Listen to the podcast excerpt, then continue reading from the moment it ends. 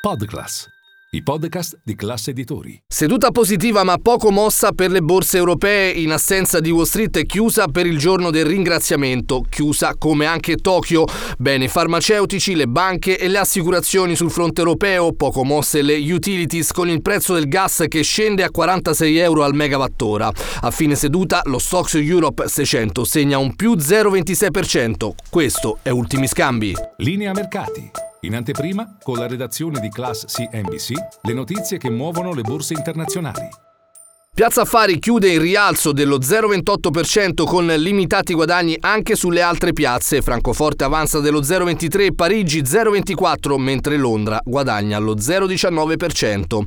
Guadagni sui titoli del Fuzzi Mib come MPS più 1,56%, Snam più 1,47% ed Italgas 1,45% di rialzo, quando Eni trova il rimbalzo a un più 1,44%.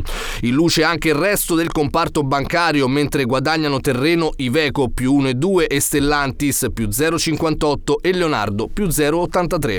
Scivolano in fondo al listino Prismian meno 1,53% e Banca Generali meno 1. Sul valutario l'euro resta stabile a 1,09 dollari. Fronte BCE sono uscite le minute dell'ultimo meeting. Il Consiglio nell'incontro del 26 ottobre ha votato all'unanimità per il mantenimento dei tassi di interesse ai livelli attuali, ma ha anche subordinato le prossime decisioni in tema di politica monetaria ai dati macroeconomici, dichiarandosi pronta anche ad un eventuale rialzo se fosse necessario.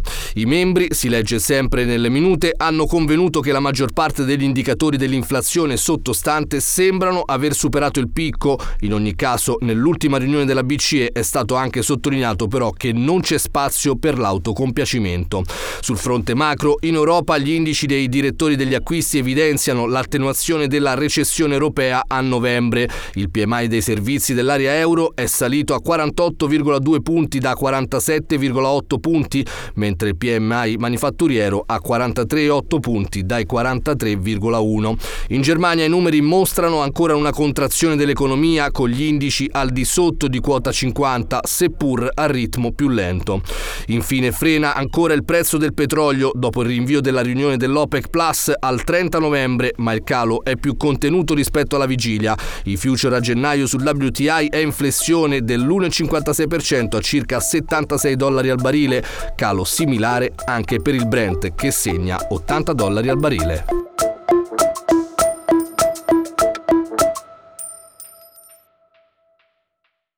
Ciao, scusa se mi intrometto nel tuo ascolto di linea mercati. Sono Francesco del team digital di Classe Editori. Volevo dirti che se vuoi essere sempre informato sull'andamento delle borse e sulle notizie che muovono i mercati, non solo in cuffia, ma anche al lavoro, se vuoi investire senza sbagliare e se vuoi offrire alla tua azienda e ai tuoi consulenti gli strumenti migliori, per te che ascolti i nostri podcast c'è un'offerta speciale con il meglio delle news e delle analisi di Milano Finanza, The Wall Street Journal e Barrons. Trovi tutte le info nel sommario di questa puntata.